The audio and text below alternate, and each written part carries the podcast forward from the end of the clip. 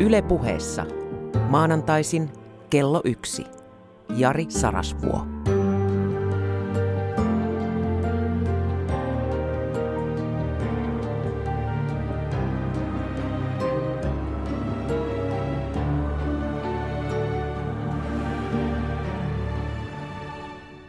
Rakas ystävä, näin alkaa yhteinen hetkemme ja välillemme syntynyt luottamus kannattelee minua.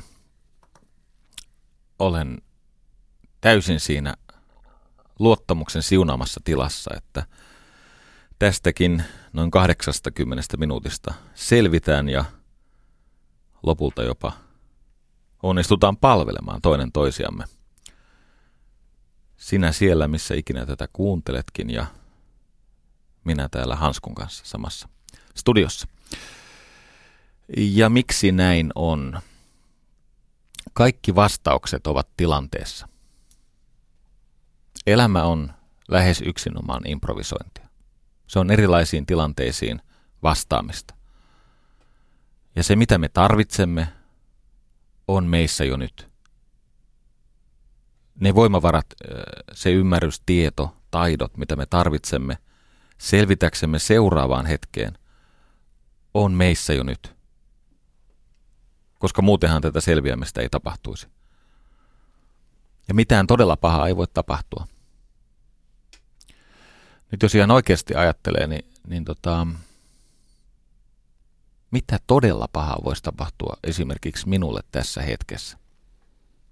No ensinnäkin täällä Yleisradiossa pelätään niin paljon ihmisten vapaata liikkumista. Täällä on niin moninkertaiset kulunvalvontajärjestelmät, että ellei ole onnistunut joku terroristiryhmä kaappaamaan itselleen kulkukorttia, niin ei tänne pääse tekemään pahojaan. Mutta kuvitellaan, että pääsis, niin varmaan absoluuttisesti pahinta, mitä voisi tapahtua, on se, että kun selkänin takana on ovi, niin se äkkiä avautuisi ja sieltä tulisi joku, joka tahtoo minulle pahaa. Ja onnistuisi tässä, koska keskityn nyt sinuun enkä uhkiin.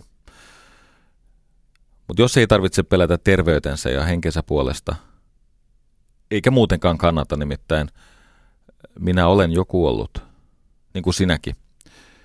Nimittäin jossakin kaukana, jos tätä maapallon tilaa observoi joku toinen älykäs sivilisaatio, niin kaikki mikä tapahtuu nyt saavuttaa sen toisen sivilisaation semmoisessa vaiheessa, että me olemme ajat sitten lakaneet olemasta edes muisto – Eli tämä meidän elämä täällä on ohikiitävä hetki.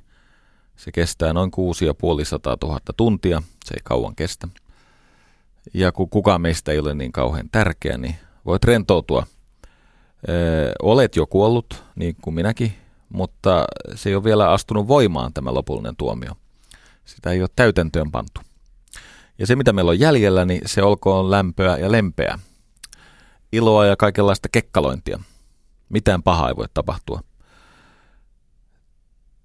Tätä Ylen puhe teemaa varten luin päiväkirjojani. Mulla on hirvittävä määrä päiväkirjoja, jotka jää kaikki kesken.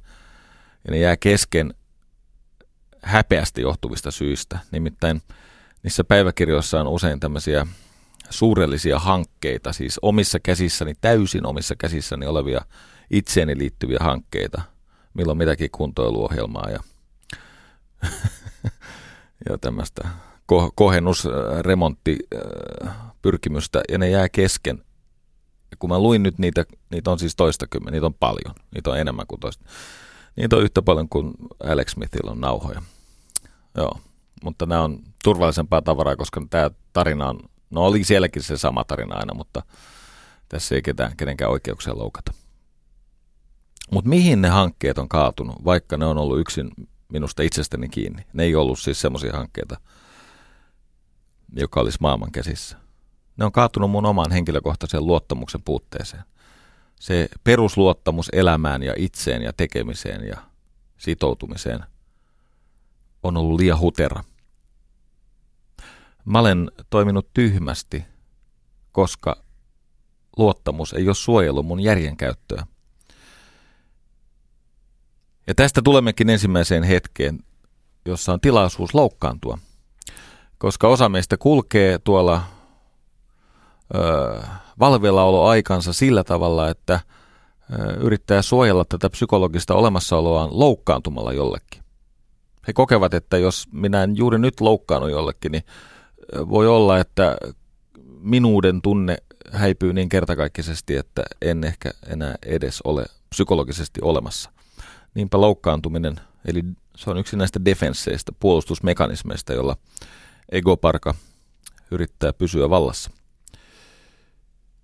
Katso, mitä enemmän pidät kiinni omista mielipiteistäsi ja esität niitä faktoina, sitä tyhmempi sinusta tulee.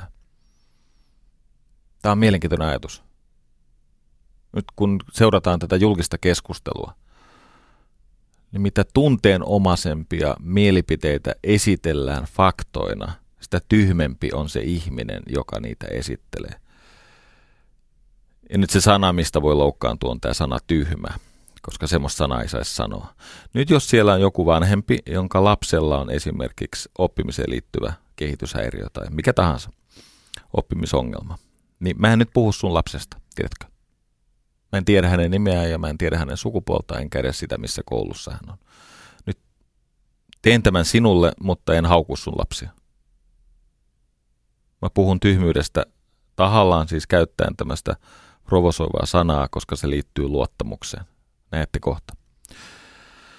Exeterin yliopistossa Jason Reifler ja Dartmontin yliopistossa Brendan Naihan tai Nyhan.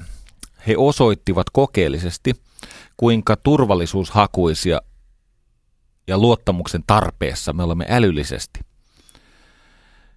Eli he pystyivät näyttämään toteen, että ihminen on kykenemätön vastaanottamaan älyllisiä puutteitamme, siis tiedollisia puutteitamme korja- korjaavaa informaatiota, jos se informaatio mitenkään uhkaa meidän maailmankuvaamme tai identiteettiämme. Eli me emme ymmärrä järkipuhetta emmekä tosiasioita. Jos se järkipuhe uhkaa tällaista kivettynyttä maailmankuvaa tai vielä kauheampaa identiteettiä, jossa ihminen on samaistunut maailmankuvansa. Nyt jos ajattelette näitä viime kuukausien ja vuosien vihapuheen muotoja, tuolla, tuolla tuota, kun viihdyn itse siellä Twitterissä, Facebook oli ihan pelottava ympäristö mulle, mutta Twitterissä mä oon sen verran suojassa, että uskallan siellä olla. Siellä on paljon ihmisiä, jotka eivät ole siis kognitiivisesti vajaakykyisiä. He eivät ole siis lohduttoman tyhmiä noin niin kuin neurologisesti. Heillä ei ole siis mitään sellaista tilaa, jossa he olisivat idiootteja tai debiilejä tai imbesillejä, mutta heidän mielipiteensä ovat imbesillin mielipiteitä. Ja se johtuu mistä? Se johtuu tällaisesta ilmiöstä, että kun riittämättömän luottamu, luottamuksen tilassa, siis turvattomuuden tilassa, ihminen tyhmistyy sillä tavalla, että hän ei kykene vastaanottamaan tiedollisia tai älyllisiä puutteitamme korjaavaa informaatiota, jos se uhkaa meidän aikaisempaa maailmankuvaa tai vielä pahempaa identiteettiämme.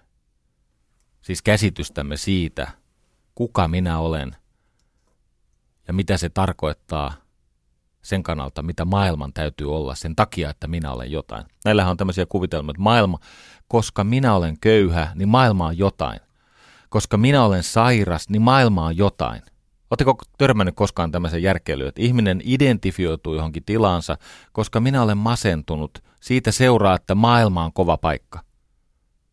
Ja sehän on, niin kuin, jos sä nyt oikeasti pysähdyt kuuntelemaan, kun mä, kukaan ei uhkaa sua toivon mukaan, niin se, että minä olen masentunut tai kärsin rampauttavaa puutetta, jota kutsutaan köyhyydeksi, siitä ei voi vetää johtopäätöstä maailmantilasta, koska maailma on vähän kaikkea. No nämä Naihan ja Reifler äh, Exeteristä ja Dartmouthissa osoitti, että kun ihminen saatetaan tämmöiseen vahvistuvan itsetunnon tilaan, eli kun nostetaan hänen perusluottamuksen tasoa, niin hän alkaakin vastaanottaa älyllisesti rikastuttavaa informaatiota. Eli tyhmyys on turvattomuuden tila. Nyt jos sallitte, mä vähän jatkan tätä. Eli varmaan parikymmentä vuotta sitten provokaation mielessä keksin kaksi määritelmää toisen tyhmyydelle, toisen älykkyydelle. Ja eh, tietenkin silloin jo ymmärsin, että nämä on itse keksittyjä, kotikutoisia, eikä perustu mihinkään tieteelliseen niin kuin tutkimusaineistoon, mutta on perusteltavissa. Mutta kävikin niin, että nämä kaksi määritelmää osoittautuivat kahdessa vuosikymmenessä erittäin käyttökelpoiseksi. Niistä tuli työkaluja ja, ja malleja, jolla ihminen voi hahmottaa maailmaansa, joka on sekava paikka, kunnes se jäsentyy tämmöisen mallin avulla hetkeksi. Niin osoittautui myös, että tämä tieteellinen tutkimuskirjallisuus, joka siinä kahden vuosikymmenen aikana kertyi, niin alkoi tukea näitä. Ja mä käyn tämän lyhyesti läpi, koska tästä on hyötyä tämän meidän tämän päivän teeman kannalta. Eli mitä on tyhmyys? Se ei ole kognitiivisen kapasiteetin vajettila. Se ei ole siis tämmöinen ihmisen, niin kuin tässä minun määritelmässä siis, tämmöinen ihmisen niin kuin peruskyvykkyyden puute.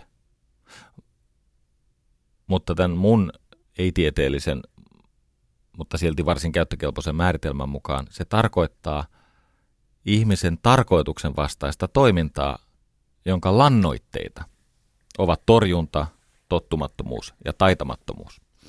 Käydään sitä läpi. Kun me olemme tässä maailmassa, jos me emme aisti tarkoitusta, eli suuntaa toiminnalle, niin toiminnan mielekkyys tietenkin on olematon ja useimmiten myös toimintaa vähäistä tai sattumavarasta. Eli me tarvitsemme tunteen tarkoituksesta. Jonkun mielekkään pyrkimyksen, tavoitteen. Ja tässä määritelmässä siis tyhmyys tarkoittaa sellaista tapaa toimia, joka sotii sitä sun tarkoitusta vastaan. Joko niin, että sulle ei ole sitä tarkoitusta, jolloin lähes mikä tahansa toimintaa sattumavaraisesti jollakin todennäköisyydellä sitä tarkoitusta vastaan, tai et pysty toteuttamaan niitä toiveitasi, tavoitteitasi, pyrkimyksiäsi. Ja nyt mikä la, mistä tämä siis saa kasvualustansa tämä tyhmyys? No siellä on ensinnäkin torjunta. Se on siis paniikkireaktio sitä kohtaan, että maailma on hallitsematon, omituinen, yllättävä, välillä omien intressien vastainen.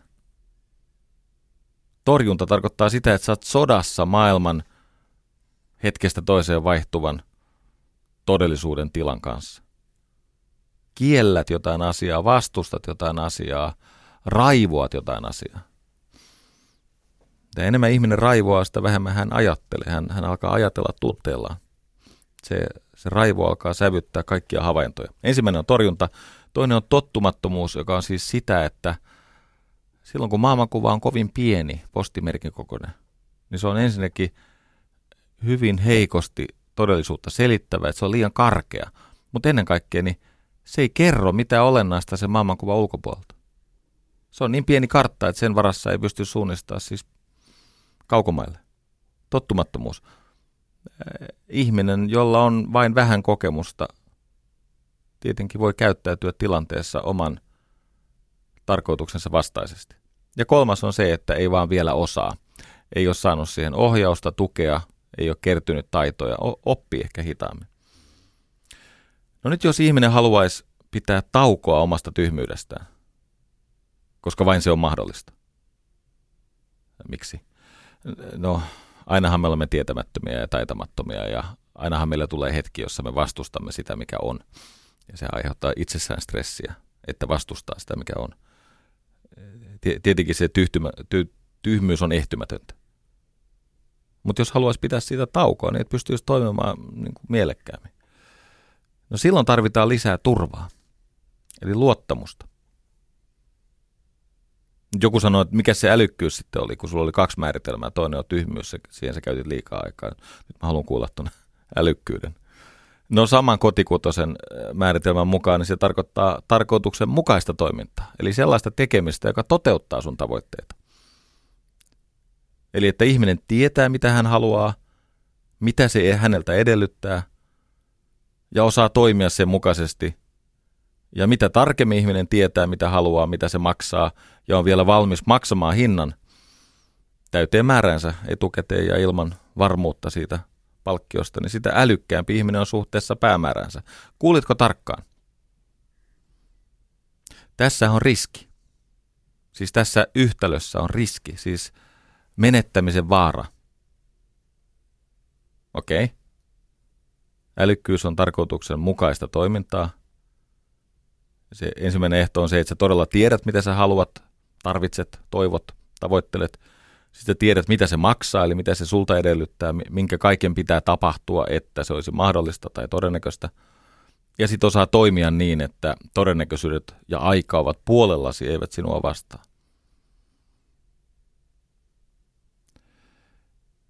Ja mitä tarkempi ihminen on tässä ja mitä tulee se kolmas, se, äh, niin kuin, okei se on helppo tietää, tai ei se nyt helppo ole, mutta se on mahdollista tietää mitä haluaa, mitä se maksaa, mutta se, että on valmis toimimaan, eli maksamaan se hinnan täyteen määränsä etukäteen ja ilman varmuutta palkkioista, se on älykkyyden mitta.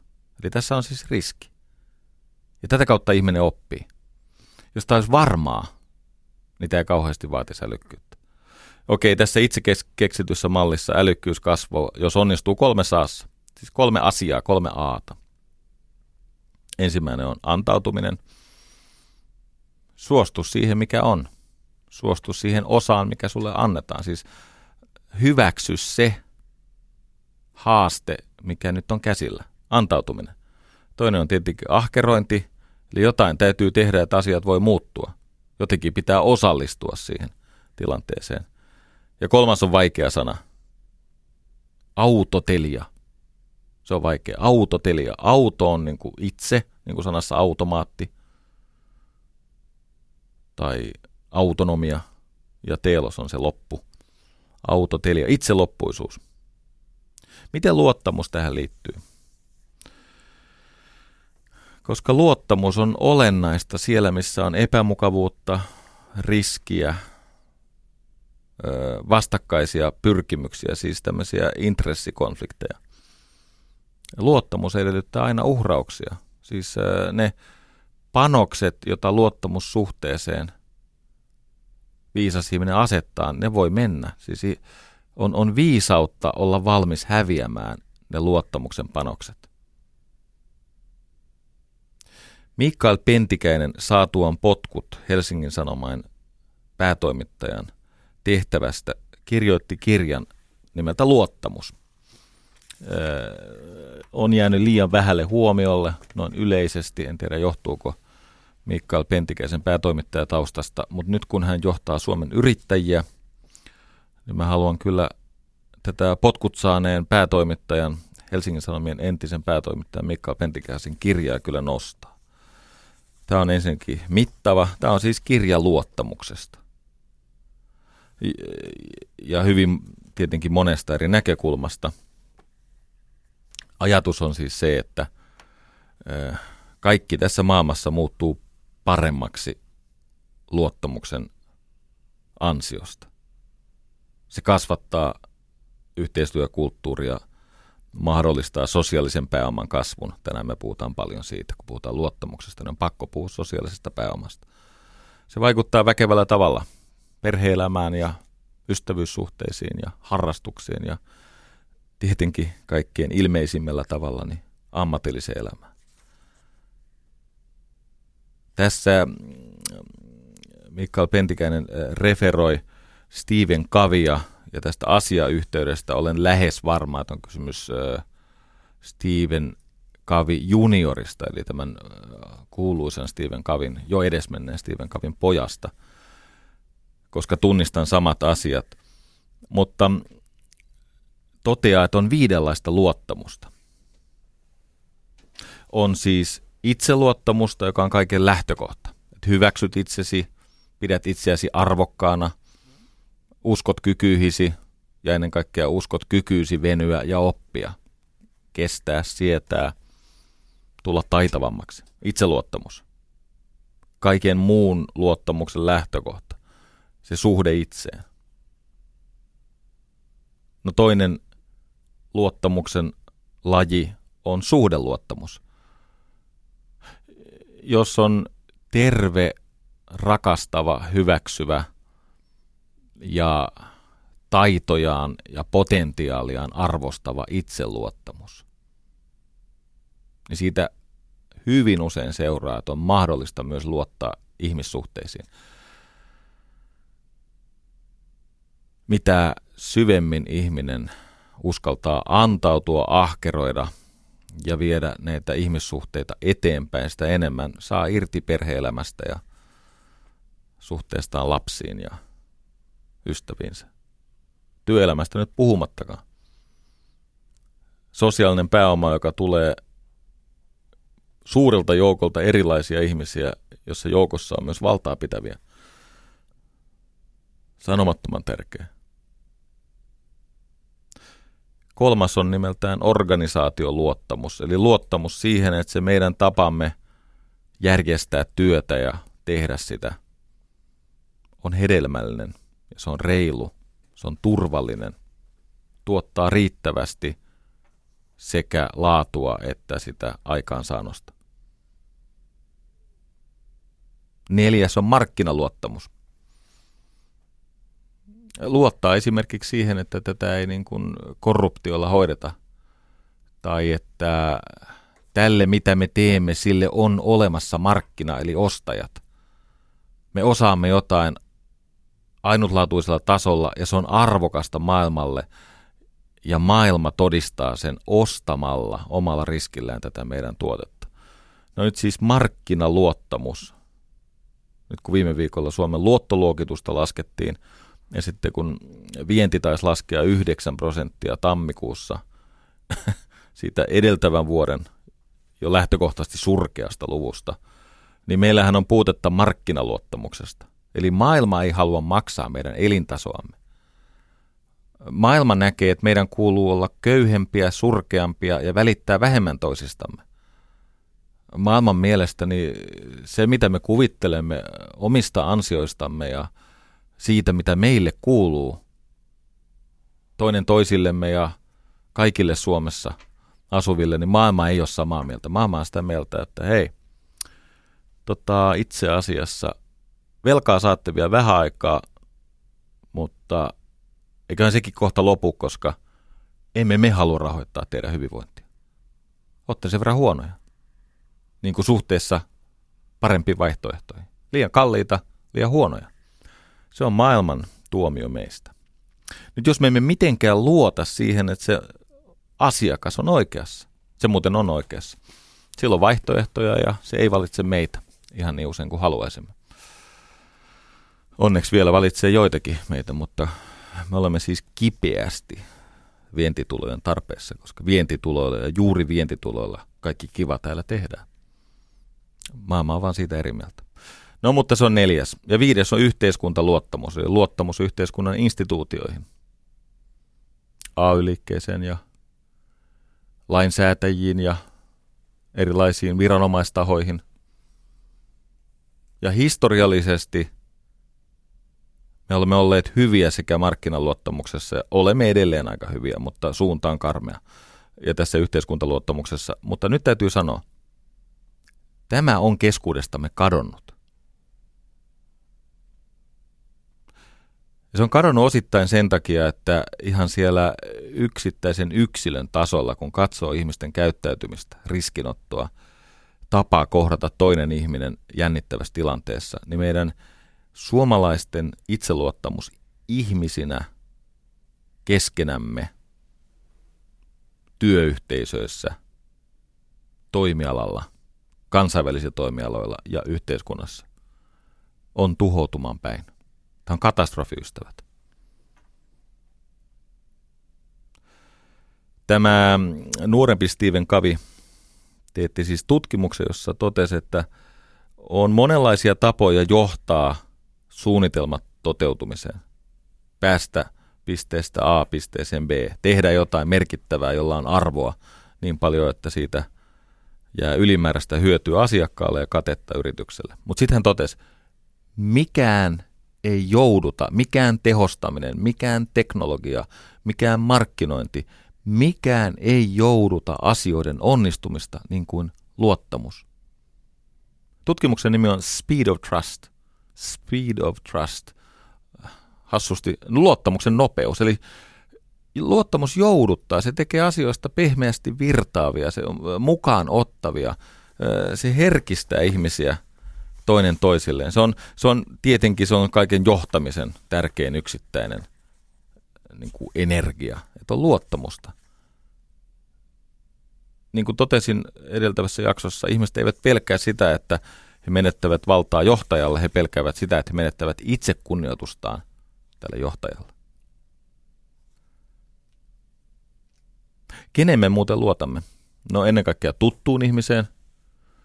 Ja sikäli on hankalaa, että meistä on tullut niin epäsosiaalisia, eli me emme ole tarpeeksi toinen toistemme luona, varsinkaan siellä, missä on myyntiorganisaatioita. Tämähän on valtava ilosanoma, tämä digitalisaatio, kun ei tarvitse enää kohdata ihmistä kasvokkain. Ja ne tuolla ihan vakavissa väittää, että myyntityö on kuollut. Hei, jos sulla on mitään myyntityöhön liittyvää, ja se sanot jotain kiista niin tsekkaa multa ensin, onkohan se totta. Koska mä tiedän siitä todennäköisesti enemmän kuin sinä. Ainakin mulla on siitä hyvät näytöt. Ei myyntityö kuollut. Digitalisaatio ei varmuudella poista kohtaamiseen perustuvaa asiakassuhteiden synnyttämistä ja syventämistä. Se jouduttaa, parantaa, syventää, vivuttaa, mutta ei poista. Se itse asiassa nostaa sen suhteellista merkitystä, koska kaikki muu automatisoituu. Ihminen luottaa tuttuun ihmiseen, josta hän pitää jonka taidot hän tuntee. Ja vaikka ne taidot olisivat matalalla tasolla, niin ihminen pitää semmoisesta. Edelleen me luotamme ihmiseen, joka on riippuvainen omasta maineesta. Eli semmoinen ihminen, jolla on sosiaalisesti paljon hävittävää, niin hän ei todennäköisesti härkäile sinun kanssasi. Maine on merkki siitä, että ihmisellä on sosiaalista pääomaa – ja hän todennäköisesti on sen suhteen tarkka. Toki Suomessa on laillista huijata, tehdä ihan oikeasti niin kuin petoksia ja, ja aiheuttaa hirvittävästi inhimillistä kärsimystä, mutta siitä ei saa kertoa kellekään. Se on salaisuus, jotta seuraava asiakas tulisi petetyksi vaikka rakennustoimialalla. Joo, Suomessa ei saa mustia listoja. Siis on näitä tämmöisiä mm, niin kuin konkurssista toiseen lentäviä ammattirikollisia – heistä ei saa varoittaa. No ja. Me luotamme myös tietenkin autenttiseen ihmiseen, joka ei kätke vikojaan. Siis me luotamme epätäydelliseen ihmiseen. Siis sellaiseen ihmiseen, joka tekee virheitä ja niistä huolimatta pyrkii kohti hyvää. Me luotamme ihmiseen, joka suostuu vaaran alle, siis ottaa riskiä yhteistyön vuoksi. Ja totta kai me luotamme uhrautujaan. Ihmisen turva on toinen ihminen. Tässä on tämmöinen ongelma varsinkin suomalaisessa kansanluonteessa, että kun kasvaneen vaurauden myötä biologinen selviytyminen ei enää ollut päivittäinen huoli, niin kävikin niin, että ihmiset eivät enää välittäneet panostaa näihin sosiaalisiin turvaverkkoihin. Eli me, ne ikävät sukulaiset tai, tai vähän semmoiseksi niin kuin murheille, murheeksi muodostuneet vanhempamme ja milloin mitkäkin. Me, me ikään kuin hylkäsimme toinen toisimme. Eli e, kun katsoo tätä, vauraus aiheuttu sen, että me, me delegoimme oman ihmisyytemme ja siihen liittyvän perusturvan ja, ja luottamustarpeet systeemillä. Ja se näkyy toiminnassa suhteessa sukulaisiin, lähimmäisiin, seurakuntiin, paikallisyhteisöihin. Kaiken hoitaa joku huoltoliike. Eihän meillä ole enää edes talonmiehiä. Ja tämä on suuri onnettomuus, koska juuri yksin jäävä ihminen tai kasvottoman palvelusuhteen äh, niin kuin, kohteeksi joutuva ihminen, niin hän alkaa jäädä omien luonnevikojen saarmoille. Mä olin viime viikolla kirkossa. Mä en käy siellä kauhean usein, mutta Teemu Laajasalon pyynnöstä menin Tuomas Messuun ja äh, kun käyn kirkossa puhumassa, niin en ikinä esitä omia asioitani. No, mä täälläkään sitä omia asioitani, mutta vähän enemmän kuin kirkossa. Mä oon sitä mieltä, että kirkossa täytyy esittää asioita, jotka on teologisesti perusteltuja. Ja, äh, nyt kun on tämä paaston aika päällä, ja teema oli siis epätoivo ja toivo – mulla on semmoinen tapa, että mä ostan kirjoja ja sitten mä niiden kirjojen avulla yritän seistä jonkun itseäni sivistyneemmän ihmisen harteilla ja huhuilla sieltä yleisölleni siinä toivossa, että mulla olisi jotain annettavaa. Hankin tällaisen Friedrich Weinrebin, Friedrich Weinreb, kirjan Itseluottamus ja masennus. Kirja on erittäin pieni, sen lukee tunnissa, mutta kun lukee tunnissa, niin mitään ei tajua. Alle 80 sivua ja iso pistekoko ja aika niin kuin graafikko on vielä yrittänyt pidentää tätä läpyskää siis välistämällä lisää. En voi suositella kirjaa lukijoille. Tämä siis sen takia, että tämän kirjan niin kuin käyttöönotto vaatii valtavaa perehtyneisyyttä tähän. Tai suosittelen kyllä, mutta älä suutu, jos et tajuu mitä. Täällä nimittäin on kerrottu tarina sellaisesta Jumalan nimitysvirheestä nimeltä Saul – Tällä Israelin kansallahan oli yhdessä vaiheessa kaksi Messiasta. Siis Jumala ö, pani sen profeettansa Samuelin voitelemaan kaksi kuningasta. Oli se Saul, se oli tämä synkkä, vaativa, yrittävä, pyrkivä, ansaitseva, vanhurskauttava, omavoimainen Saul.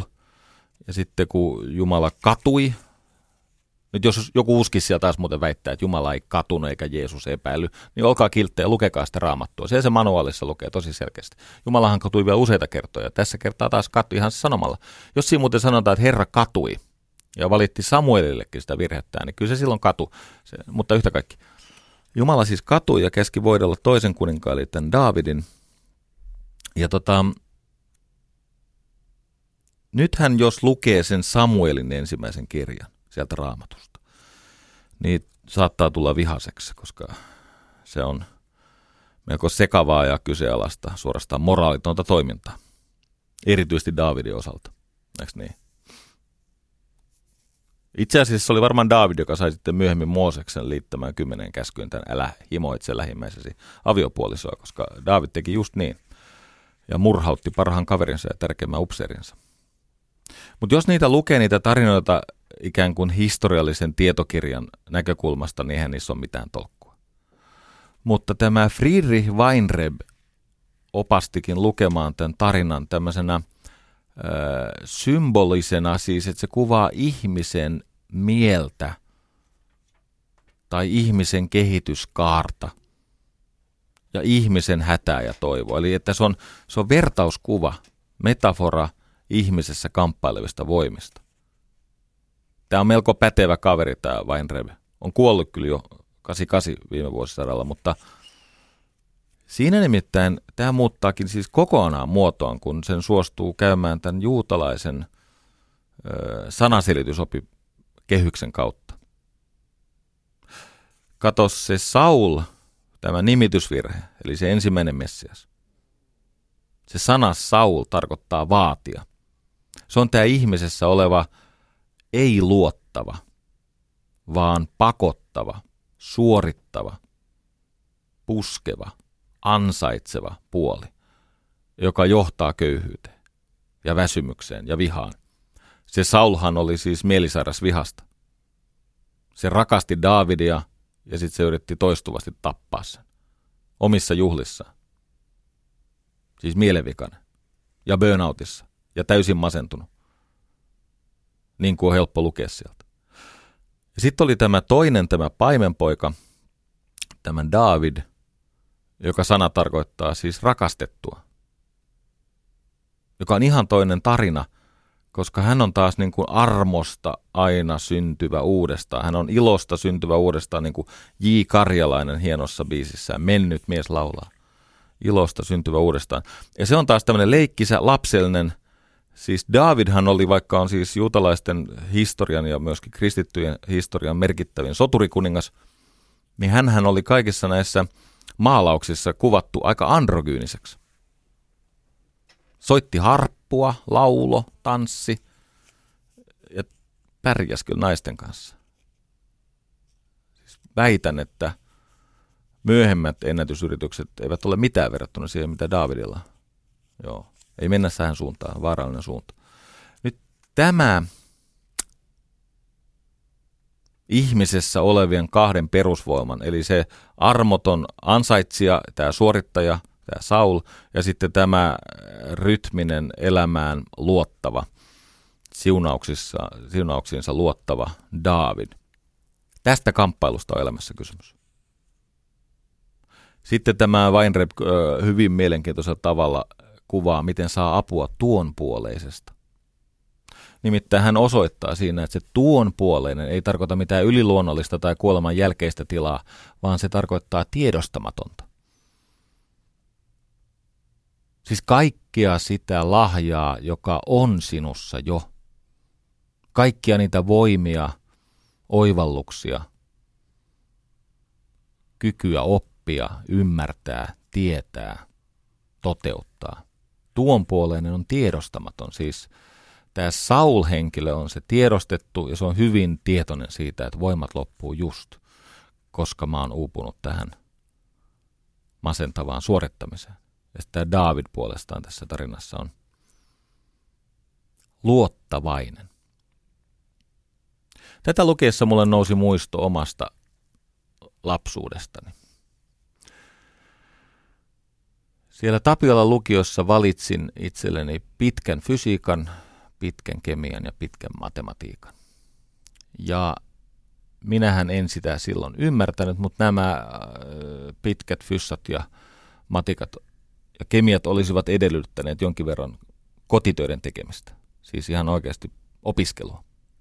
Siis mun lahjakkuustasollani. Mutta kun vaihto jälkeen palasin lukioon toiselle luokalle, niin minua ei kiinnostanut koulu enää lainkaan, koska olin oppinut puhumaan amerikkaa ja sain tyttöystäviä.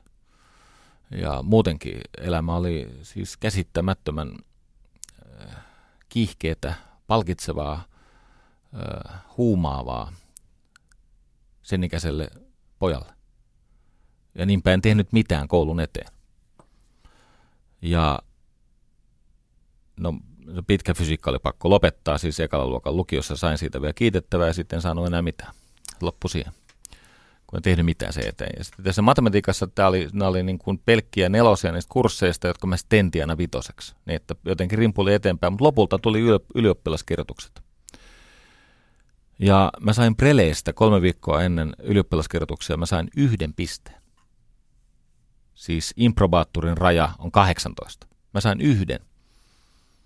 Ja matikaopettaja löi jo vetoa, että minä ja Jan Velman ja Mikko Myyryläinen me palaamme syksyllä kirjoittamaan uudestaan matematiikan. Jan Velman muuten sanoi silloin tälle matematiikaopettajalle, että haluatko lyödä oikeasti vetoa vai puhut sä vaan? Että lyödään Shivas Rekal pullosta vetoa. Jan Velmanin pistemäärä preleissä oli kolme. Ja Myyryläinen oli meistä se keskinkertainen, eli meidän välissä kaksi pistettä. Velman kirjoitti 60 pistettä pitkästä matikasta, koska hän on lahjakas. Mä taas en ole. Mutta mäkin onnistun kolmessa viikossa 36 kertaistaa sen pistemääräni. Perustuu vähän siihen, että oli poikkeuksellisen helppo koetehtävä siinä vuonna, mutta kuusi ensimmäistä tehtävää, täydet kuusi pistettä kustakin, 36, ja neljä viimeistä 0, 0, 0, 0, 0. No siitä taisi olla liikaa nollia, mutta 4, 0. C. Mutta miten tämä oli edes mahdollista? Mä muistin lukiessani tuota Weinrebin kirjaa. Me kehitimme tämmöisen ihmeellisen ää, sosiodraama-näytelmän, joilla me koitimme ottaa haltuun tätä pitkää matikkaa kolmessa viikossa, kun oli vähän muutakin tekemistä. Tämä ei muuten edes niin kuin, vähentänyt sitä meidän juhlimisfrekvenssiä, koska juhliminen kuitenkin oli ylioppilaskirjoituksia tärkeämpi asia.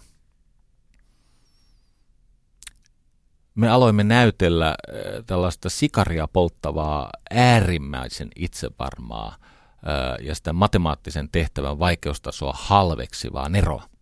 Mä muistan vielä ne ilmeet, kun me imimme näkymätöntä sikaria ja loihdimme kasvoillemme halveksunnan ilmeitä, koska meiltä kysyttiin jotain niin käsittämättömän itsestään selvää. Ja tästä niin kuin idis oli se, että, että, että saattamalla itsemme semmoiseen halveksunnan tilaan syntyy siis valheellista itseluottamusta, jonka turvin me pystymme lähestymään sitä matematiikkatehtävää. Mä en tiedä, osaanko mä sen selittää, mutta me ajoimme itsemme kehollisesti ja sanallisesti ja ilmeiltämme semmoiseen asentoon, että sen pitkän matikan haasteet eivät olleet mistään kotoisin. Mutta nyt pakotettuna suostumme antamaan niitä vastauksia. Mä muistan, että tässä ihan siis kirjoittaessani sitä ylioppilaskirjoitusta, niin mä niitä matkin sitä sikarin polttamista rullasi ylähuulta ja me näyttelimme luottamusta.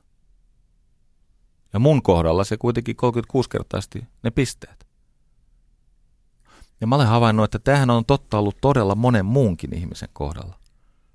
Eli luomalla semmoinen kaveripiiri tai semmoinen ympäristö, jossa ei suostu tuntemaan alemmuuden tuntoa tai semmoista epäluottamusta, semmoista kalvavaa identiteettistressiä, että mä en pysty tähän, kun mä olen liian tyhmä. Se auttoi meitä. No sitten me, mä oon valmentanut opiskelijoita ja mä oon heille aina silloin tälle vihjannut, että sä voit ihan siis kehollisesti tehdä sitä luottamusta. Ilmeillä ja kehon asennoilla ja niin kun näyttelet luottamusta, niin jokin osa sinussa kytkeytyy siihen kapasiteettiin luottaa omaan järkeesi. Ja tämä toimii. Mistä mä tiedän? No, lukuun ottamatta Tiina Alahuhta Kaskoa, joka on siis nykyisin Marimekon toimitusjohtaja. Hän oli ainoa, joka ei hyötynyt tästä siis suoraan. Itse hän on sanonut mulle jälkikäteen, että hän hyötyi, mutta se ei johtunut oikeasti siitä. Hän vaan kerta kaikkiaan on niin älykäs. Hän on Matti ja Laura tytär ja erittäin ahkera ja aivan omilla ansioillaan noussut suomalaisen yrityselämän huipulle merkittävä osaaja. No hän ei ehkä tarvinnut mitään mun koutsauksia, mutta aika moni muu on siis, ja, ja Tiinankin tapauksessa, niin hän oli hyvin kiitollinen ja uskotteli mulle, että hän hyötyi siitä, mutta itse siinä mulle kyllä selvisi, että jos ihmisellä on tuommoinen tripla-prosessori, niin ehkä se jonkun kauppakorkeakoulun pääsykokeen hoitaa aika sillä tavalla. Se on selvä peli. Ja niin kuin olikin. Terveisiä Tiinalle. Ilo katsoa sinua siellä Marimekossa. Se kompetenssi tulee tästä konfidenssista. Jos ihmisen koko kapasiteetti saadaan käyttöön, niin se luottamus näyttää maailman erilaisena. Ja tämä perusluottamuksen tila, se on joskus vaikea ymmärtää, mikä on sen merkitys. Nyt toivottavasti en riko ketään vastaan, mä paljastan vähän perheasioita. Tota, mä oon huono käyttää tätä Whatsappia, eli, eli mä, mä, mä on, kyllä mä sinne silloin tällöin eksyn, mutta voi mennä viikkoja tai kuukausia, että mä en käy kertaakaan katsomassa, onko jollakin ollut jotain asiaa. Ja nyt sitten kävi siltä vaan, että öö, sunnuntaina – ei vaan lauantaina huomasin, että pari päivää sitten pojaltani oli tullut viesti, että hän lähtee kohta ulkomaille töihin. Hän opiskelee tuolla hankkeella. Hän lähtee ulkomaille töihin ja no mä en ollut tämmöisestä kuullutkaan, mutta tietenkin ymmärsin, että jossakin vaiheessa hän haluaa sitä ulkomaan kokemusta ja kun ilman mitään erityistä syytä, niin me emme ole viime viikkoina tai kuukausina tulleet vaan jutelleeksi oikein mistä tai ylipäänsä jutelleeksi. Ei ole mitään riitaa eikä mitään muutakaan, mutta hänellä on kiihkeä elämänvaihe 25-vuotiaana ja mulla on omat juttuni. Ja joskus käy niin, että itsenäistyneet pojat eivät niin hirveästi muista kaipaavansa isää ja joskus käy niin, että isätkään ei muista aina olla yhteydessä poikinsa. Ja niin hän sitten ilmoitti, että tota, hän on siis ihan kohta lähdössä sinne ulkomaille tekemään tämmöistä asset management-työtä, siis menee johonkin varahoitofirmaan – ja, ja, ja tekee siellä, siellä niin kuin tai tukea sitä apulaiseksi. Ja tämä hyvä opiskelee kansantaloustiedettä siellä hank- mutta mä ajattelin, että nyt hei viimeistään, mulla on siis loistava tekosyy soittaa omalle pojalle. Hän on kuitenkin mun esikoinen. Ja vähän ehkä nolotti, kun on aikaa kulunut, kun ollaan viimeksi juteltu ja niin poispäin, mutta iloitsin tästä hänen uutisesta, että hän lähtee ulkomaille töihin. No, onnittelin ja sitten sovittiin, että käydään lounaalla ja, ja niin poispäin. Ja siinä puheen lomassa sivulauseessa hän sanoi, että, että niin, että hän sai varmaan sen paikan osittain sen takia, että hän ei pyydä palkkaa siitä työstä.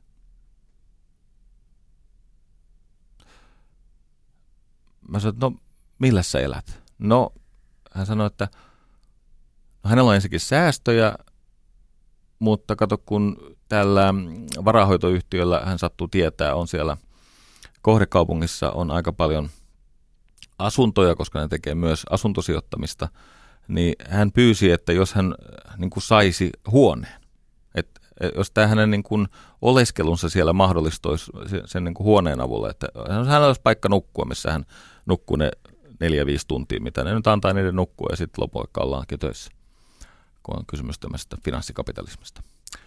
Ja tota, että palkan sijaan hän saa sen hu- huoneen. No nyt sitten, mä olen sitä mieltä, että tämä on nerokasta. Ja mä ymmärrän, että tähän liittyy varmasti joillakin ihmisillä vähän tunteita.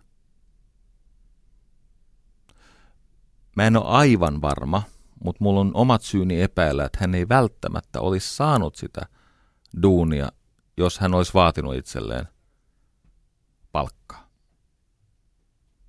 Mutta tuntien hänen työkapasiteettinsa, niin tiedän, että hän on hyvä diili sille työnantajalle, joka siis saa ilmaiseksi tällaisen, se on kai kolme kuukautta, neljä kuukautta, mitä hän siellä on. Hän saa ilmaiseksi tämmöisen työpanoksen – kun ei ne niitä, sitä asuntoa joudu siis hankkimaan, niillä on tyhjänä asuntoja. Nyt mä ymmärrän, että Suomessa on todella paljon nuoria ihmisiä, jotka tekevät palkatonta harjoittelutyötä. Ja tulee haastava hetki. Olen tavannut ihmisiä, jotka harjoittelevat ilmaiseksi ja ovat siitä kovin katkeria koska heitä hyväksi käytetään. Näille ihmisille käy liian usein liian huonosti. Sitten mä tunnen tämmöisiä, jotka suostuvat niin ikään hyväksikäytetyiksi, niin kuin vaikka tässä tapauksessa poikani, mutta ovat siitä kiitollisia.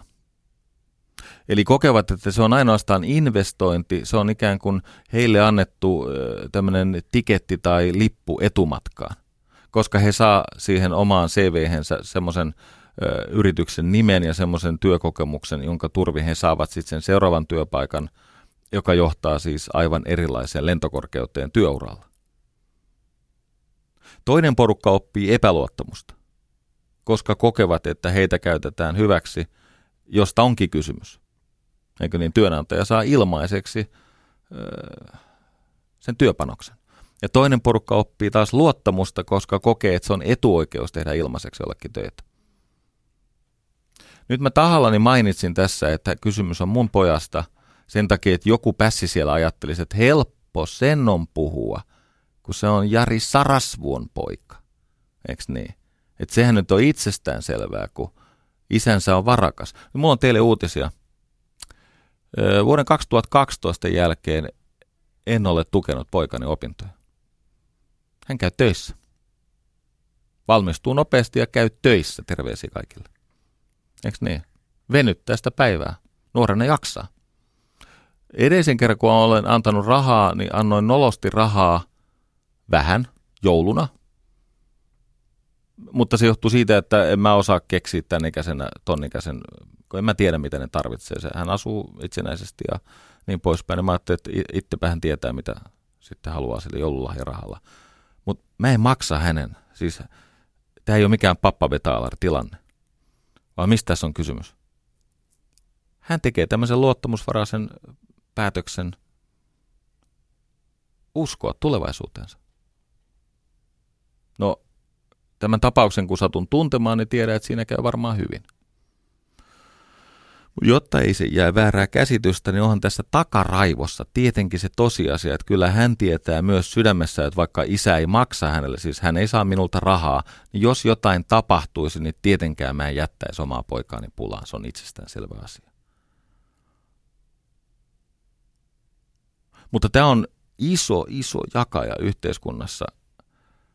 Tämä, että saa sitä työkokemusta ja vielä niin, että se liittyy omaan alaan ja unelmiin, ja että kokee sen, että se on kiitollisuuden aihe eikä katkeruuden aihe, joka rakentaa luottamusta, ei epäluottamusta. Me elämme sellaista aikaa, jossa meillä on vaikeuksia ymmärtää toinen toistemme pyrkimyksiä. Mä annan esimerkin. Öö, mä menen torstaina tapaamaan näitä Microsoftin irtisanomia ihmisiä tuonne Tampereelle, semmoisen ohjelmaan kuin Microsoft Polku. Ne on siis entisiä nokiolaisia, jotka Microsoft on irtisanonut. Tässä tapauksessa noin 450 ihmistä.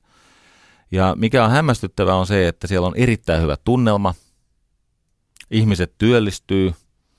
Ne on, ne on niin kuin pääsääntöisesti, en sano, että tämä koskee joka ikistä siellä, mutta siis ö, suuri enemmistö on, ne on täynnä happea, ne on matkalla jonnekin, ne, ne rakentaa tulevaisuutta eikä haikaile menneisyyttä. Ja, ja tota, siellä on syntynyt tosi kiinnostavia yrityksiä, siis semmoisia yrityksiä, osa niistä tulee menestymään siis järkyttävästi.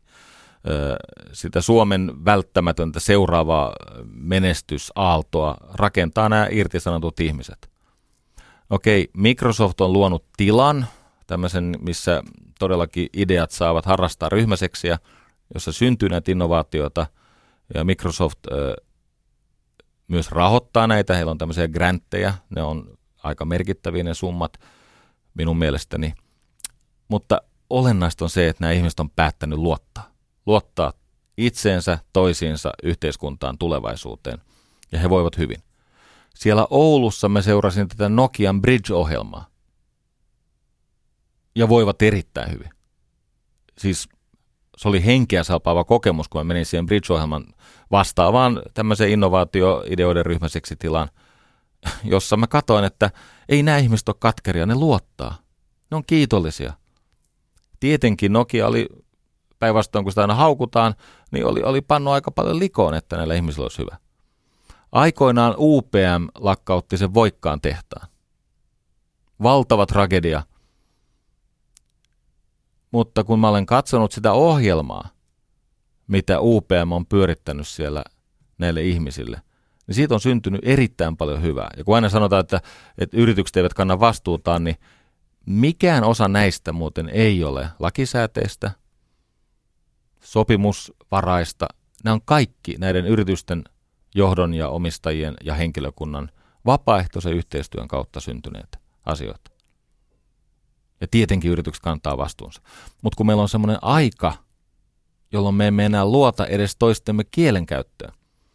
Matkalla tänne juttelin suuren esikuvani ja, ja niin kuin monella tavalla siis äh, voin pitää häntä, niin kuin me olemme toinen toistemme mentoreita, tohtori Juhana Torkki. Hän on toisen tohtorin lingvisti sana- ja synonyymittutkija Ulla Vanhatalon kanssa. He tuovat Suomeen tällaista 65 sanan menetelmää, jonka idis on, jos, jos menette nettiä ja kirjoitatte 65 sanaa, te löydätte sieltä lisää, mutta ajatus on se, että synnytetään luottamusta puhumalla vaikeista asioista niin, että varmasti molemmat ymmärtävät saman asian samalla tavalla ja että se siitä keskustelusta syntyvä sitoumus pitää. Ja tämä on, tämä on peräsi Australiasta. Tässä on siis ajatus se, että on olemassa 65 sanaa, jotka ovat kaikissa kielissä samanlaisia. Ja näiden sanojen semmoinen erityinen piirre on se, että jos oppii käyttää näitä yksinkertaisia kiistattomia sanoja, niin epäluottamus, joka syntyy väärinymmärryksestä tai epäilyksestä toisen tarkoitusperiä kohtaan, katoaa. Se on siis tapa käyttää kieltä luottamusta rakentavasti, myös semmoisissa tilanteissa, jossa osapuolilla on tavoittamattomalta tuntuva intressiristiriita. Niin silti tämän 65 sanan ihmis, ihmiskunta, meillä on yhteinen aarre. Kaikissa kielissä on 65 sanaa, jotka, joita ei tarvitse enää selittää. Se on hämmästyttävä ne on siellä Australiassa tutkinut vuosikymmeniä tätä, ja tämä on siis menetelmä, jonka turvin me opimme niin kuin rakentamaan luottamusta koska se perustuu siihen, että me voimme täysin luottaa paitsi siihen, että me ymmärrämme saman asian samalla tavalla, että ei, ei ole siitä, ei, epäluottamus ei synny siitä, että se toinen ihminen ymmärtää sen eri tavalla tai väärin, mutta myös se, mitä sovitaan ja mitkä ovat tarkoitusperät. Jälleen kerran ilahduin Juhana Torkin ja hänen uuden työkaverinsa Ulla Vanhatalon, tai ei se uusi varmaan ole, mutta minulle uusi, hankkeesta. Ja mä luulen, että tämä Suomen niin, se mitä kutsutaan yhteiskuntasopimukseksi ei ole yhteiskuntasopimus. Se on sekä aatehistoriallisesti väärä nimi, että se on sisällöllisesti väärä nimi, koska siinä tosiasiassa vain toinen osapuoli tekee uhrauksen semmoisen epämääräisen lupauksen varassa, että ensin työnantajille käy hyvin ja sitten lopulta varmaan toivottavasti luulis, että työntekijöillekin käy hyvin. Ei se ole yhteiskuntasopimus, se on kilpailukykysopimus. Sillä koitetaan saada maailma maksamaan meidän niin kuin, tapa elää. Mutta yhteiskuntasopimus on tarkoittanut ihan jotain muuta alun perin ja tänä päivänä. Luottamus rakentuu kielestä ja siitä, että sen avulla me voimme olla samanmielisiä ja sen avulla meidän ajattelu jalostuu rakentamaan mieluummin siltoja kuin seiniä. Ja sitten kun tämän ymmärtää, että ihmisillä voi olla todella arvokasta sanottavaa ilman tai siitä huolimatta, että he tulevat eri laidolta yhteiskuntaa, niin siinä keskipisteessä voi olla arvokasta sanottavaa, niin mä käyn areenassa kaksi mallia läpi, niin te näette, mitä tämä on konkreettisesti. Ja tämä on kuuntelun arvoista.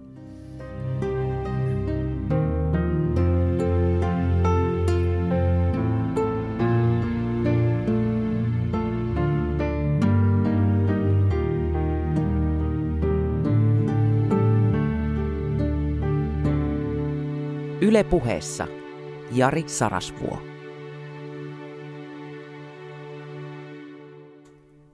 Nyt se on rakas ystävä sillä tavalla, että jos haluat tiedosta jotain sellaista irti, jota voi tuotoksi kutsua, niin maksa siitä tiedosta. Näin vaivaa tai jopa käytä rahaa. Kävin ostamassa Gaudeamuksen kustantaman kirjan 34, 34 euroa 90 senttiä. Talous ja moraali. Gaudeamus, talous ja moraali. Sen ovat toimittaneet Sari Kivistö, Sami Pilström ja Mikko Tolonen. Siellä siis pohditaan taloutta ja moraalia aatehistoriallisesti. Ja tämä on, tämä on aarreaitta tämä kirja. Täällä on paitsi siis kiinnostavia ja käyttökelpoisia – ajatuksia ja johda, johdatelmia tai tämmöisiä ajatuksen juoksutuksia. Täällä on myös erittäin kummallista tekstiä. Siis sellaista, jonka omaksumiseen voi olla, että multa menee vielä seuraavakin ikä vaikka. Aika hyvin katson ymmärtäväni näitä peruskäsitteitä, mutta en näköjään tarpeeksi hyvin. Täällä on, täällä on siis kirjoittajana Sixten Korkman ja Paul Lilrank ja, ja, ja Martti Koskenniemi ja niin poispäin, Erkki Liikanen, Pekka Sulkunen, Björn Valruus, Ilkka Kiema, Asmo Kalpala. Hetkinen, All Mail Panel. O, ei, on Miia Paakkanen. Ei ole ihan All Mail Panel, mutta lähellä Anne Birgitta Pessi, hyvä. Joo, kohti inhimillisempää yrityselämää. Mutta tota, tietenkin joissakin piireissä tämä Paul Lilrank saattaa olla maineeltaan raskautettu koska hän on kirkkaudessaan suorastaan tylyajatteli. Mutta hän on kirjoittanut tähän kirjaan talous ja moraali, kun kysymys on siis luottamuksesta. Semmoisen tekstin kuin köyhät ja kapitalismi. Ja tulet miltä laidalta tahansa, niin näitä Lilrankin äh, faktoja et kykene kiistämään. Siis kaikilla meillä on oikeus omiin mielipiteisiimme, mutta ei mielellään oikeus ihan omiin faktoihin, koska se johtaa siihen, että luottamus vähän niin kuin mätänee, kun kaikilla on omat faktat. Ja se omalta osalta on lisännyt tätä kuplautumista ja ohipuhumisen tragediaa. siitä, että me emme Suomessa enää luota toisimme, kun ihmisillä on omat faktat. Mutta tässä ei ole omia faktoja, vaan tässä on siis yleisesti todennettavat faktat. Ja tämä ei ole oikeasti, jos satut olemaan vasemmistolainen tai jopa valan tehnyt vasemmistolainen, niin ei tämä ole mahdottomaa, tämä ei ole mahdoton luettavaa, koska tässä on, tässä on köyhistä – Okei, tämä alkaa tietenkin Paul Lillanrank-tyyppisellä äh, provokaatiolla, että kapitalismi on köyhän paras ystävä. No hän on tietenkin täsmälle oikeassa, koska verrattuna semmoisiin yhteiskuntiin, missä ei ole tätä markkinataloutta, niin tavallisen kansan elintaso on tietenkin pari 30 kertaa korkeampi. Kyllä se näin on, että bussikuski Helsingissä tekee suurin piirtein samanlaista työtä kuin bussikuski Nigeriassa, Lagosissa vaikka – mutta bussikuski Helsingissä on monella tavalla rikkaampi, koska eikä ainoastaan sen takia, että rikkaassa maassa maksetaan parempia palkkoja kuin köyhässä maassa. Mutta sitten täällä on hyvin mielenkiintoinen ja käyttökelpoinen analyysi köyhyydestä. Ja tämä ei ole pelkkää provokaatiota. Nämä lauseet on vaan niin kirkkaasti kirjoitettu, että jos sulla on joku tämmöinen ideologia suoratin päällä, niin koita kytkeä se pois, että et saa tämä verenvuotokohtausta. Ja tämä on erittäin yleissivistävä. Tässä jaetaan köyhyys kolmeen luokkaan. Absoluuttinen köyhyys, suhteellinen köyhyys ja sitten uusi köyhyyden luokka, sosiaalinen köyhyys. Ja se liittyy, kaikki nämä liittyy luottamukseen, mutta se liittyy erityisellä tavalla luottamukseen. Absoluuttinen köyhyys siis tarkoittaa sellaista niukkuutta, jossa ihmisen puute on deprivaation tasolla, siis se, että hän ei esimerkiksi kasva täysimittaiseksi, koska ei ole ravintoa tai hänen henkiset kykynsä eivät että on, on, on niin alhainen kulutustaso suhteessa norminmukaisiin tarpeisiin, että ihminen ei voi voida hyvin. Absoluuttinen köyhyys. Liittyy myös turvallisuuden ja, ja, ja tulevaisuuden näkymiin. Ja sitä on yksinkertaista mitata. Esimerkiksi käytetty energiayksikkö per capita tai erilaisilla, no kalorit on yksi mittari, tai ostoskorivertailut. Ja absoluuttista köyhyyttä hoidetaan siis tuotantomäärien lisäämisellä, tehokkaammalla jakelulla, palkankorotuksilla, tällaisilla asioilla. Eikö niin? Nostetaan palkkoja, tuotetaan lisää arvoa, reilumpi työjako. Absoluuttinen köyhyys. Ja tämän poistamisessa on tapahtunut maailmanlaajuinen ihme, se on ylipuolittunut sukupolven aikana. Sitten on suhteellinen köyhyys, joka yksinkertaisesti tarkoittaa sitä, että kulutus tai tulot verrattuna muihin. Ja peukaloimalla sitä suhteellisuuden, suhteellisen köyhän rajaa, niin saadaan aina riittävästi köyhiä, että, jotta on perusteet tota, tulonsiirtoihin, mikä onkin ihan hyvä asia. Ja suhteellista köyhyyttä tutkiessa on hyvä ymmärtää tuloeroja ja suhdetta mediaanituloon tai Gini-kerrointa, nämä on, nämä on välttämättömiä. Ja tätä suhteellista köyhyyttä voi hoitaa progressiivisella verotuksella, tulonsiirrolla, maksuttomilla tai suventuilla palveluilla. Eikö niin? Tämä on kaikki tuttua. Ja tässä Lilrankin tekstissä on todella hieno esimerkki siitä, että miten se suhteellinen köyhyys ihan oikeasti toimii ja ettei jää väärää käsitystä, se on todellinen ongelma. Koska äh, niin kuin rajut tuloerot tietenkin aiheuttavat, suuret tulo- ja varaisuuserot, ne, ne rapauttaa yhteisöllisyyttä, ihmisten keskinäistä solidaarisuutta ja luottamusta. Ja, ja sitten lopulta se murentaa sitä yhteiskuntamoraalia niin, että, että tämä on kohtuuttoman epäoikeudenmukaista ja voi johtaa siis äärimmäisiin tekoihin.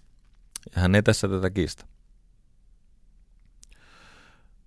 Mutta se, miksi halusin, halusin tehdä huomiota tälle asialle, on tämä sosiaalinen köyhyys. Eli se tarkoittaa alhaista arvonantoa ja statusta. Siis sellaista tilaa, jossa ihmiseen liitetään paljon häpeää. Hän kokee, että hänellä on niin vähän luottamusta omaan arvoonsa, että on vaikea näyttäytyä julkisella paikalla tuntematta häpeää.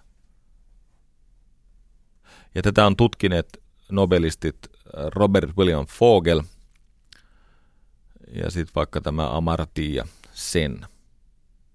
Ja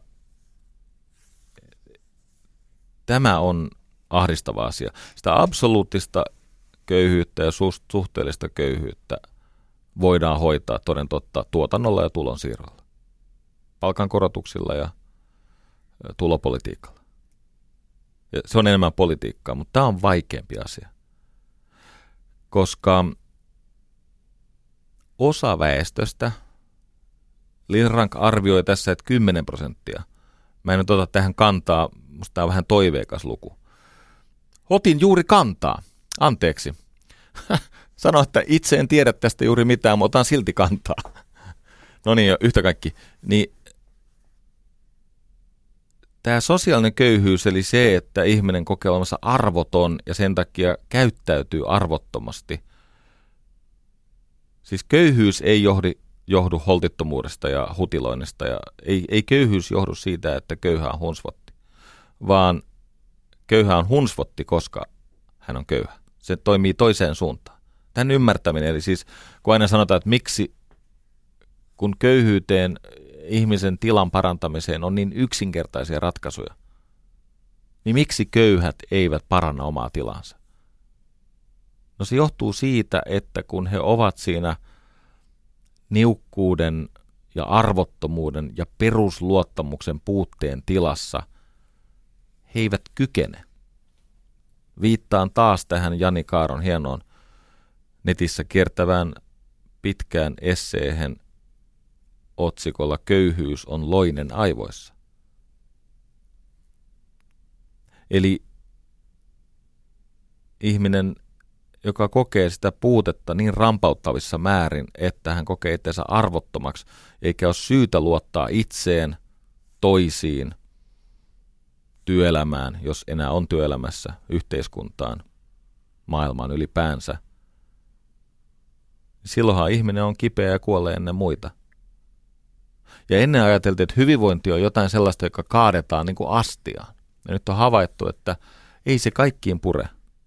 Eli tämän Paul Lilrankin arvion mukaan, johon siis lupasin olla ottamatta kantaa, mutta toteaa, että vaikuttaa vähäiseltä. Näyttää siis siltä, että nämä aikaisemmat köyhyyden torjumismenetelmät eivät enää toimi. Aikaisemmin toimivat, eikö niin koulutus, terveydenhuolto, tulonsiirrot toimivat. Eli sen ihmisen niin sanotusti astia on tyhjä, mutta kansi on kiinni. Ja tätä köyhyyden uutta muotoa kutsutaan syrjäytymiseksi. Siis syrjäytyminen on semmoinen tila, jossa ihmisen elämänhallinta ei riitä siihen, että häntä voisi auttaa. Sen sosiaalisen köyhyyden olennaisin ilmiö on siis puutteellinen elämänhallinta. Eli ei enää riitä se, että on työpaikkoja, nostetaan palkkoja, tuotetaan palveluita, on progressiivinen tuloverotus, on tulojakoa, koska sitä elämänhallintaa ei voi antaa pistoksena suonne. Ja, ja, ja siinä ei enää ole tätä plussumman vaikutusta, siis että yhden ihmisen ahkerointi ei edellytä toisen ihmisen laiskuutta. Eikä hyveitä voi verottaa, eikö niin? Ne, joilla on paljon hyveitä, eli elämänhallintaa, se on sama asia sitä ei voi verottaa ja jakaa, siis sen hy, niiden hyveiden hedelmiä voi verottaa, mutta itse hyveitä ei voi. Ja nyt siis sosiaalisen köyhyyden kohdalla me tullaan siihen, että, että joudutaan asettaa tämmöisiä moraalisia normeja tai standardeja. Ja nyt tulee mielenkiintoinen vaihe. Katso, kun syrjäytyminen määritelmällisesti oli siis sitä – että vaikka yritetään auttaa, niin apu ei pure. Siis ei, se, se ihminen ei onnistu vastaanottamaan sitä apua, koska luottamus puuttuu. Ja se elämänhallinnan puute on ratkaiseva. Nyt jos mietitään, että tota, et, et tarvitaan näitä moraalisia standardeja tai, tai normeja, niin ilman keskustaa ei voi olla syrjässä. Pysyt sä mukana? Ilman keskusta ei voi olla syrjässä. Kysymys on siis syrjäytymisestä. Että ellei ole sitä hyvän elämän kultaista keskitietä, niin ei tietenkään ole myöskään syrjäytyneisyyttä. Ei ole ojaa, jos ei ole sitä keskitietä. Ja nyt kuunnelkaa. Mitä tiukemmaksi näitä keskustan normeja asetetaan, sitä enemmän on syrjäytyneisyyttä. Mitä enemmän määritellään sitä, mitä on hyvä elämä ja miten ihmisen tulee sitä hyvää elämää käyttää toisten palvelemiseen, eli onnistua työelämässä, niin sitä enemmän on sitä syrjäytyneisyyttä, koska on syntynyt sosiaalisen köyhyyden muoto, joka on siis arvottomuuden kokemus ja kertakaikkisen luottamuksen puute. Ja se tämän tyyppinen tai ylipäänsä vähävaraisuus ja köyhyys, ne aiheuttaa statusahdistusta, identiteettistressiä, joka on näistä stressin kaikista lajeista vaarallisin, koska se tappaa.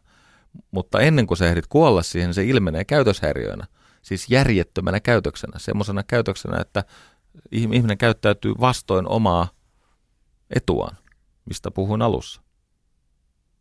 Nyt ongelma on se, että mitä tiukemmin normitetaan työpaikkaa, palkkaa, työnantaja- ja sitä enemmän tehtaillaan syrjäytyneitä.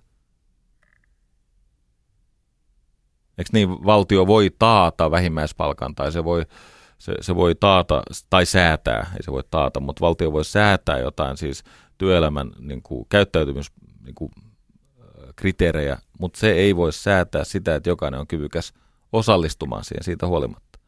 No okei, no silloin tämän sosiaalisen köyhyyden poistamiseksi on kaksi mahdotonta menetelmää. Edelleen mä oon siis kirjassa talous ja moraali. Y- yksi on se, että poistetaan ne sosiaaliset normit keskusta ja reunan väliltä, eikö niin? Jokainen saa olla ja elää niin kuin lystää. Palkata ja tehdä työtä mihin tahansa sovittuu hintaan. Elää epäterveellisesti, kuolla nuorena ja vetelehtiä joutilaana tai stressata, pingottaa. Eikö niin? Jos et sä nyt siis suoraan toisia tapa tai salakuva tai jotain. No se on mahdoton tietenkin. Siis ton tyyppinen vapaus tehdä mitä tahansa, mitä ihmiset keskenään keksii sopia, tai ei edes sopia, vaan tehdä mitä tahansa, mihin on mahdollisuus, niin sehän johtaa siis kaikkien ihmisten vapauden kapentumiseen. Toivottavasti tätä ei tarvitse perustella. Se johtaa siis semmoiseen viidakon lakiin, että edes me, jotka olemme mielestämme vahvoja, emme todellakaan ole turvassa. No mikä oli se toinen mahdoton vaihtoehto? No totalitaristinen mahdottomuus. Eli siis pakotetaan kaikki vaikka väkisin hyvän elämän ruotuun. Eikö niin? Sitä on tehty, eikö niin? Tuolla Pohjois-Koreassa ja Neuvostoliitossa ja niin poispäin. No niin, sitä elämänhallintaa ei voi antaa, mutta siihen voi valmentaa. Sä voit siis tukea sen ihmisen, jos se jostain syystä haluaisi voida paremmin. Joskushan ne tulee tolkkuihin ja sanoo, että mä en halua tätä enää. Mä en halua olla syrjäytynyt. Mä teen mitä vaan. Mä antaudun avulle. Mä suostun autettavaksi. Antaudun, ahkeroin ja opin kokemuksista, niin sitä kutsutaan älykkyydeksi, niin kuin totesin lähetyksen alussa. Ja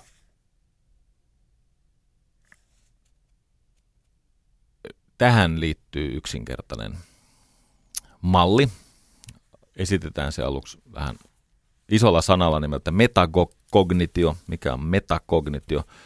Metakognitio siis tarkoittaa tietoisuutta omista ja toisten ihmisten taidoista, tiedoista, tilanteesta. Se on siis se on ymmärrystä tai tietoa ajattelusta, toiminnasta, tiedosta. Aika monen tutkimuksen mukaan se on tärkein menestystä e-, ennustava tekijä. Kun mä vähän niin kuin tiedän, mitä mä tiedän, mitä mä osaan, ja mä luotan siihen, mitä mä voin oppia, ja mä suurin piirtein tiedän, mitä sä ehkä tiedät, tai voit oppia, tai jo osaat, niin tämä yhteistyö johtaa hyvän kierteeseen. Ja nyt kun sulla on tietoa itsestä ja muista, niin siis taitojen kuin tekemisen ja erilaisten päämäärien suhteen,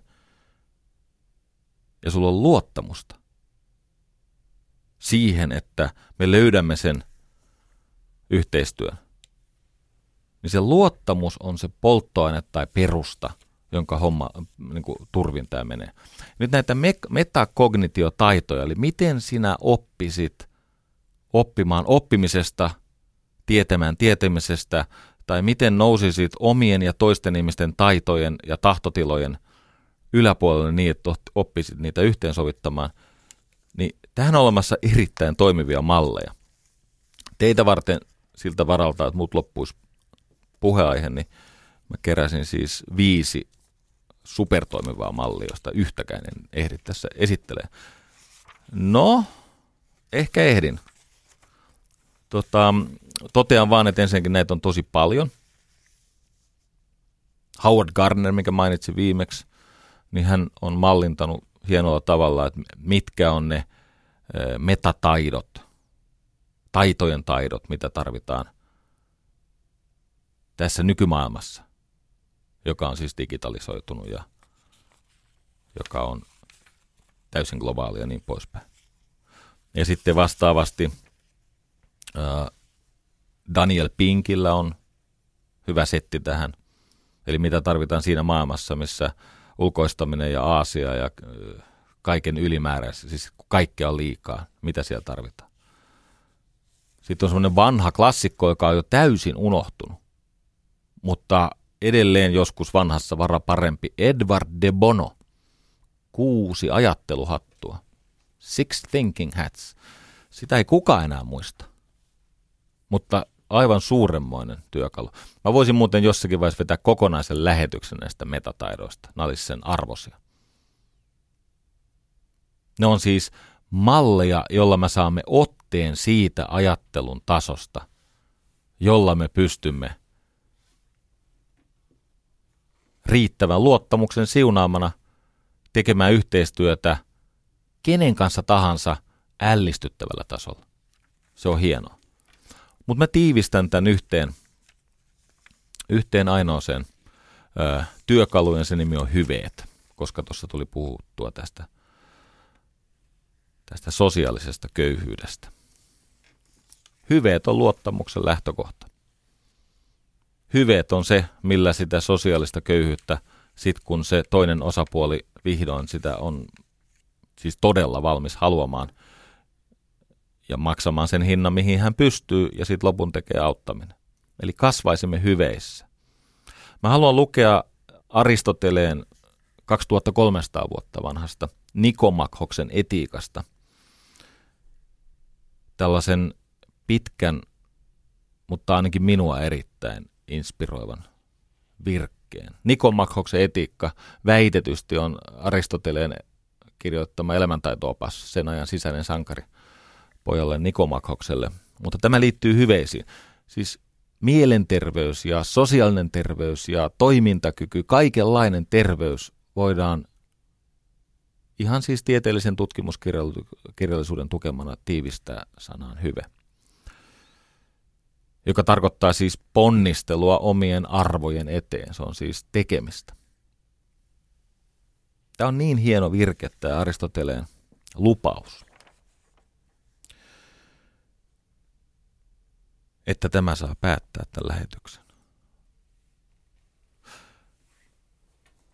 Ja jos kaikki kilpailisivat jaloudessa ja jännittäisivät voimansa hyvien tekojen tekemiseksi, yhteisö saisi kaiken tarvitsemansa ja kukin itselleen suurimman hyvän, sillä hyve on sellainen. Nyt mä joudun pyytää tuottaja Hansku Kurkela, että älä poikki vielä. Tämä, tämä on niin ihana lause. Mä joudun avaa tämän, vaikka mennään siis törkeästi yliajalla. Jos jossakin hajoaa joku kova levy, en korvaa, mutta pahoittelen. Koska siis tässä on tämä summaa se, mistä se luottamus ja hyvinvointi ja solidaarisuus. Solidaarisuus muuten ennen, tai siis se tarkoittaa sitä, että yhteisön kaikkien jäsenten intressien kunnioittaminen. Se on solidaarisuutta. Mm. No niin. Tulee muinaisranskasta.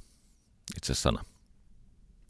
Mutta Aristoteles, ja jos kaikki kilpailisivat jaloudessa ja jännittäisivät voimansa hyvien tekojen tekemiseksi, yhteisö saisi kaiken tarvitsemansa ja kukin itselleen suurimman hyvän, sillä hyve on sellainen. Vielä kerran, tämä on, tämä on tämän arvosta. Jos kaikki kilpailisivat jaloudessa, eli siis ei toisiaan vastaan, vaan itseään vastaan. Niin kuin tiedät, jihad on alun perin tarkoittanut kilvoittelua.